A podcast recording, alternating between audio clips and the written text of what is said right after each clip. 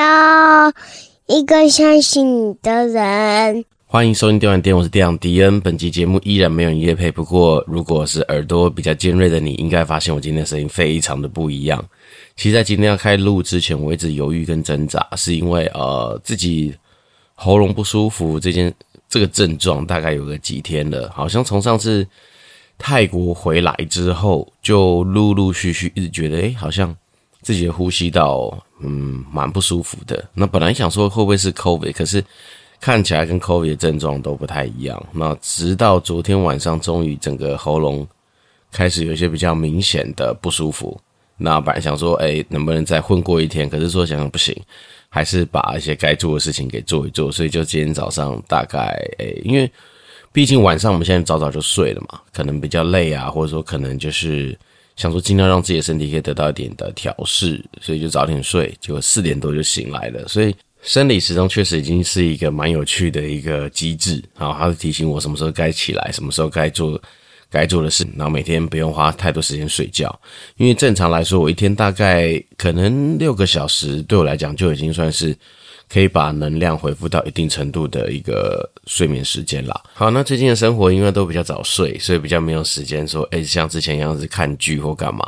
反倒是自己最近有一些时间，就拿了一些书出来，呃，赶快补一补以前的进度啦。因为毕竟我买了蛮多书的，那。今天这一集可能真的不要花太多时间录，是因为我发我不知道我现在的声音状态能够撑多久。像刚刚只花了大概一分三十秒左右就暂停了两次，因为喉咙会一直觉得说有点痒，好，随时想咳嗽，所以这样状态可能不见得是太好，也怕影响到大家太多的呃收听品质。不过今天我觉得蛮重要的，还是要录一下，是因为诶。以前跟大家讲说自己在投资的路上，首先最重要的就是要避免被诈骗嘛。结果没想到说，在几年前吧，大概有没有三年，反正那个时候也是因为，嗯，算是他也比较相信朋友的推荐哦，因为朋友自己的背景本身也是一个，你要说他是在财富上面成功的人士也算了。然后 B 本身他自己的学历、经历各方面都是非常好的一个人，所以那时候他推荐了一个投资的项目，想说就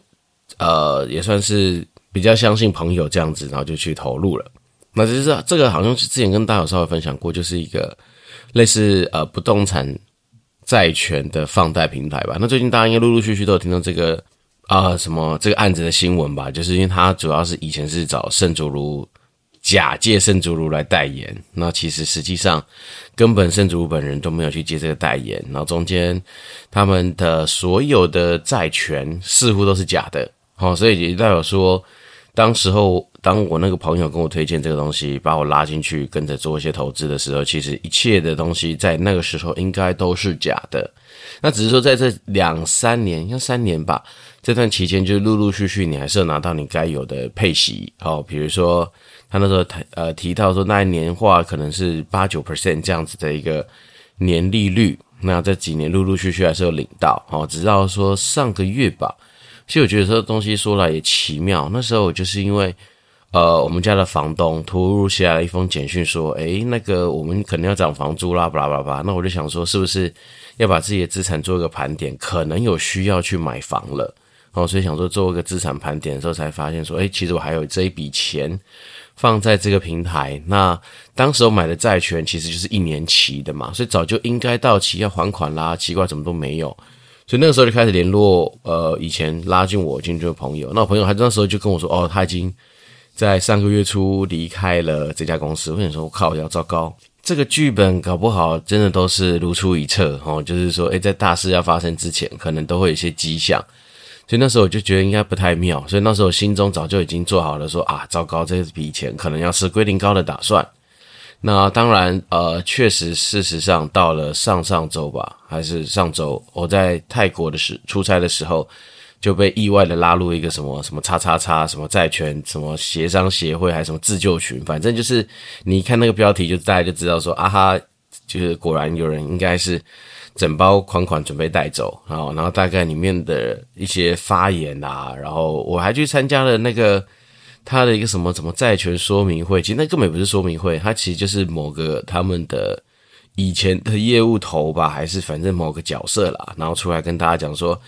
这个平台的负责人卷款潜逃了，现在平台的产值是零，所以大家钱钱基本上，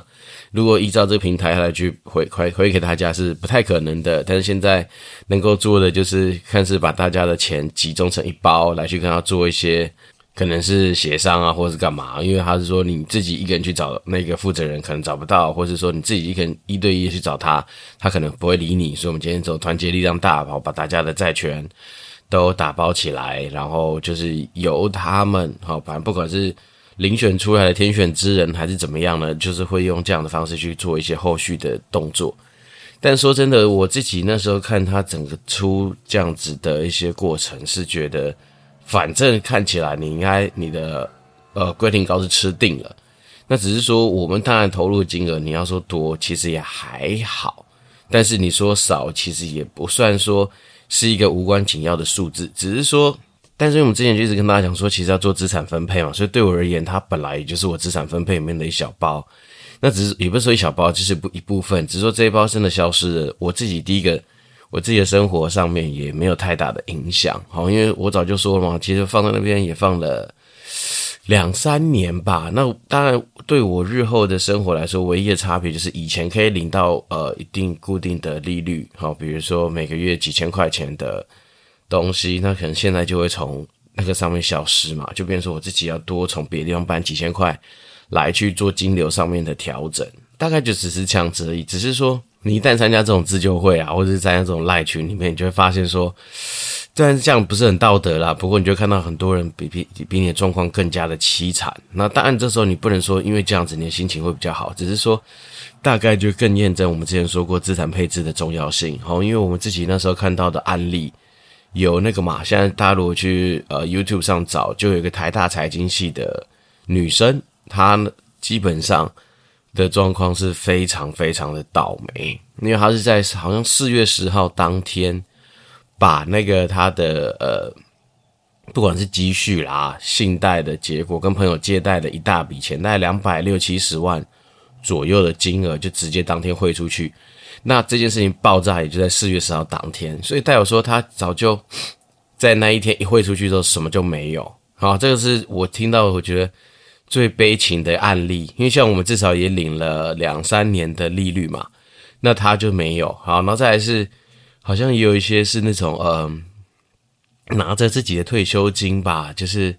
可能退休金加上一些呃，不管是信用贷款或者什么，然后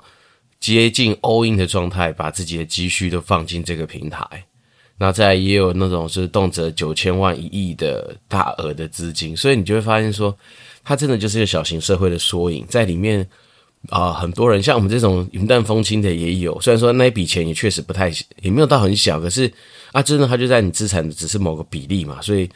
还说得过去。好，那像是有些人就是更低嘛，可能就是小额参加，但是有些人真的就是 all in。所以当时我也在想这件事情，就是说，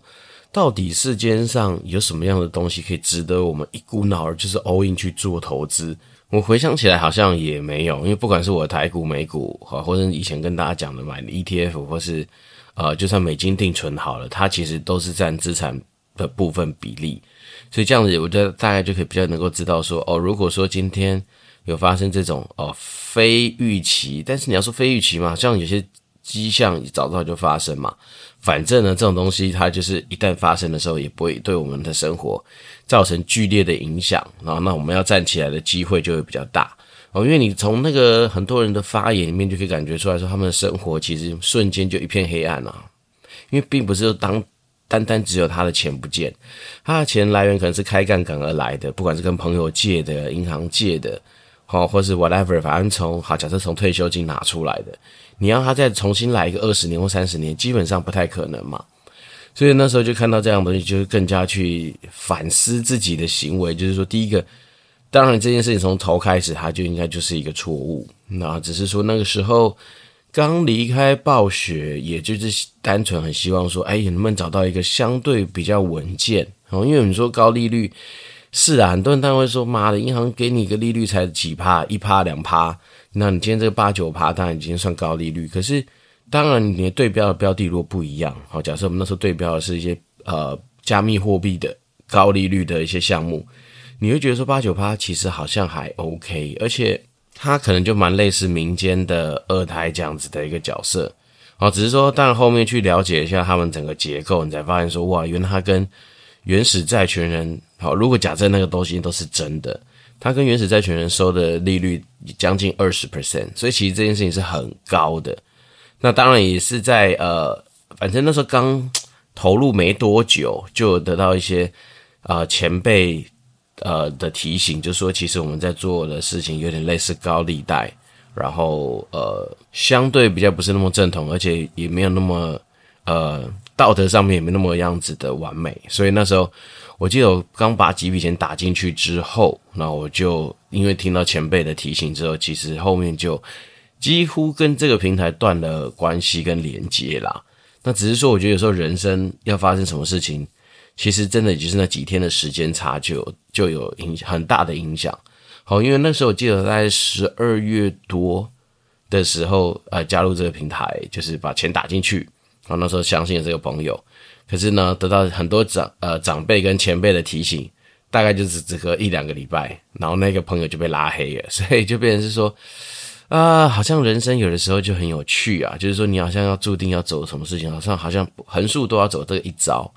而且我们以前都已经尽量让自己知道说，我们不可以去做伤天害理的事情。君子爱财，要取之有道。然后，所以如果假设我今天知道它背后的利率是一个好，比如将近二十 percent 这么高的利率的东西的话，你可能当时我就会做不一样的答案的选择。只是说现在讲的都是都都比较后话啦。然后，所以那时候在就是这样子的一个时空背景，然后就把自己的一笔钱投入了这样子那个社会新闻的主角上面。那你要说这个过程。当然，一开始到现在，因为可能也许更早以前就已经觉得说，反正要吃好龟苓膏了啦，所以倒是看到这些新闻的时候，比较不会像其他那些受害很深的人，或是说有些突如其来的人还在处在震惊跟比如说情绪的一些波动里面。好，甚至我有看到很多人就家破人亡啊，为什么？因为老婆拿着老公的积蓄去投这个东西，没跟老公讲，那老公发现之后，整个就是爸大崩盘嘛，那甚至有的六七百万。好，把结婚基金、把买房基金都放进去，那你说这东西怎么办？其实，嗯，当时候我在加入那个，就是被拉进那个什么，反正什么瞎鸡巴自救会的群主的时候，我就有在犹豫说，诶，这件事情是不是我自己来承担就好，不要让我们家人知道。好，因为如果想是让我老婆知道，等于说就是多了一个人来为这件事情烦恼嘛，或是为这件事情来去感受到惋惜啊。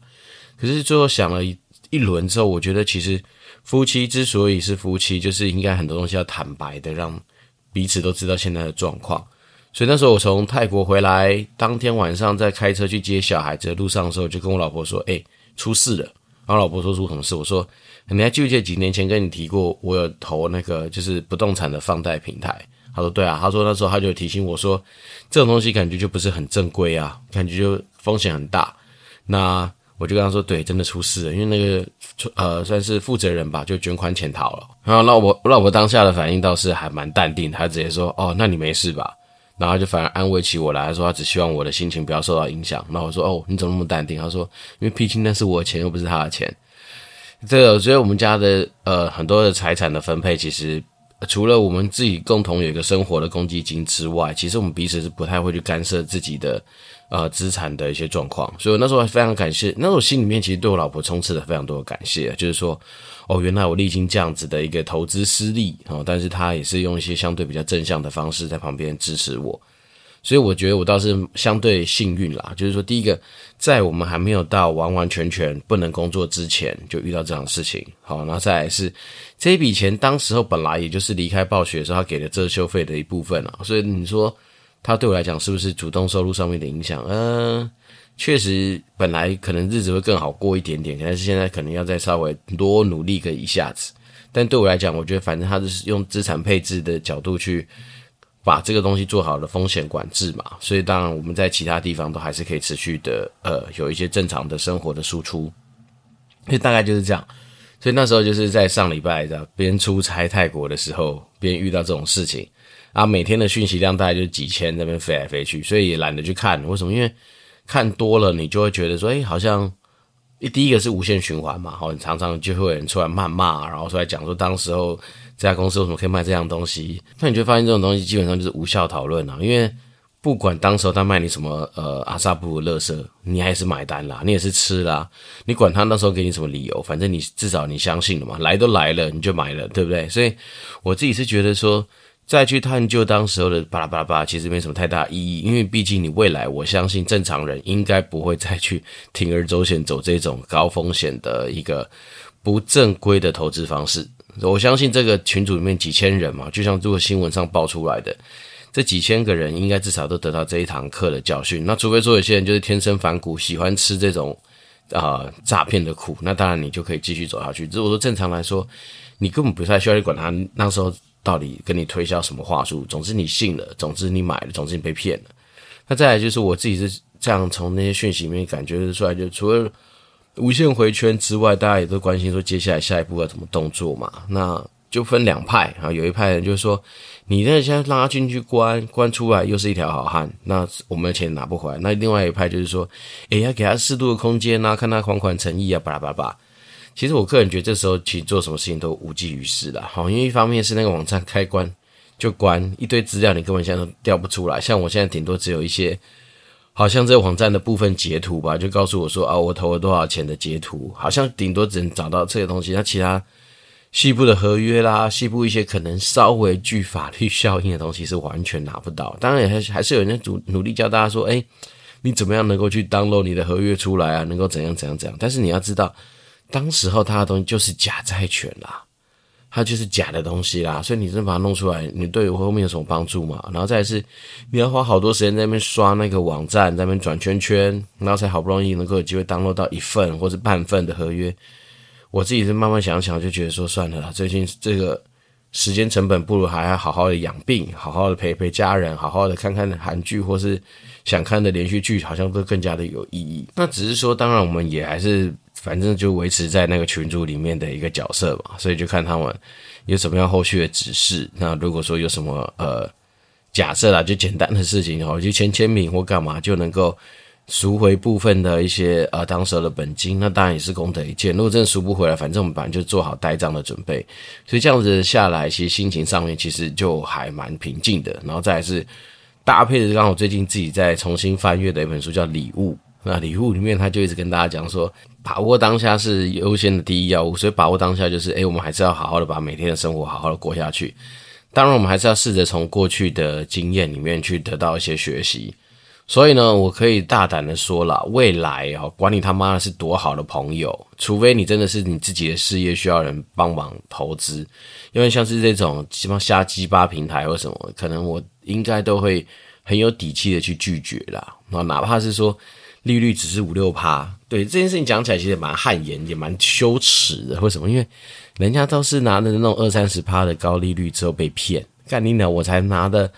在几趴，八九趴就被骗，实在是有点丢脸。也就是说，你被骗，你之前也拿的是小包的，然后连这种小小的你就可以被骗，所以这是我自己觉得稍微比较丢脸的地方。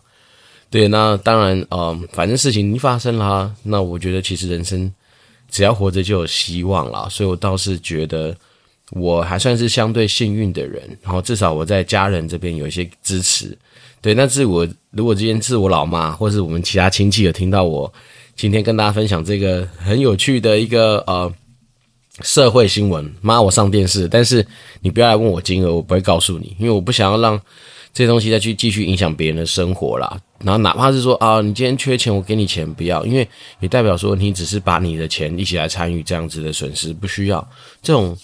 呃，教训我自己来去承担就好。然后，当然我自己也还是保持着说，哦，每件事情都会有从中去得到自己的一些反思的机会。所以从，其实不只是从上周吧，从我那时候我业务跟我讲说他已经离开这平台的时候，我就已经开始反思这一切的一些东西。那未来怎么样去？第一个一定是要避免嘛。然后第二个是说，如果还有身边朋友有遇到类似的状况，我们怎么样用自己比较。自己反刍过后的一些反思，来去劝诫别人不要来去把自己的真金白银动不动就被别人给吸干吸走。这其实是一个我们那时候一直跟大家讲，投资路上先不学会获利，但是要先学会风险趋避。也就是至少要避开这种妈的瞎鸡巴整盘被要端走的这样子的一个状况。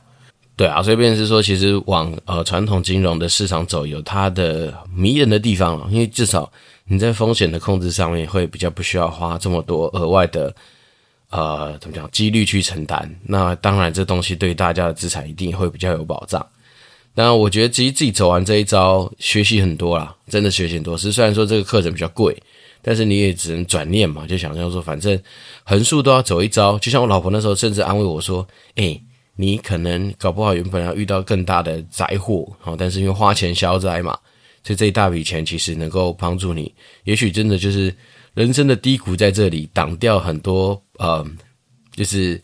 应该是你没办法想象这样的大灾难。那接下来人生就准备要起飞。那我觉得其实这种保持这种正向，其实应该都是还蛮好的。那当然今天的状态非常的不好，我从录到现在二十几分钟，我已经把它停了吧二三十次的那个。暂停键，因为喉咙真的很不舒服，所以今天就允许我没有办法录到可能很长的时间。那我相信这个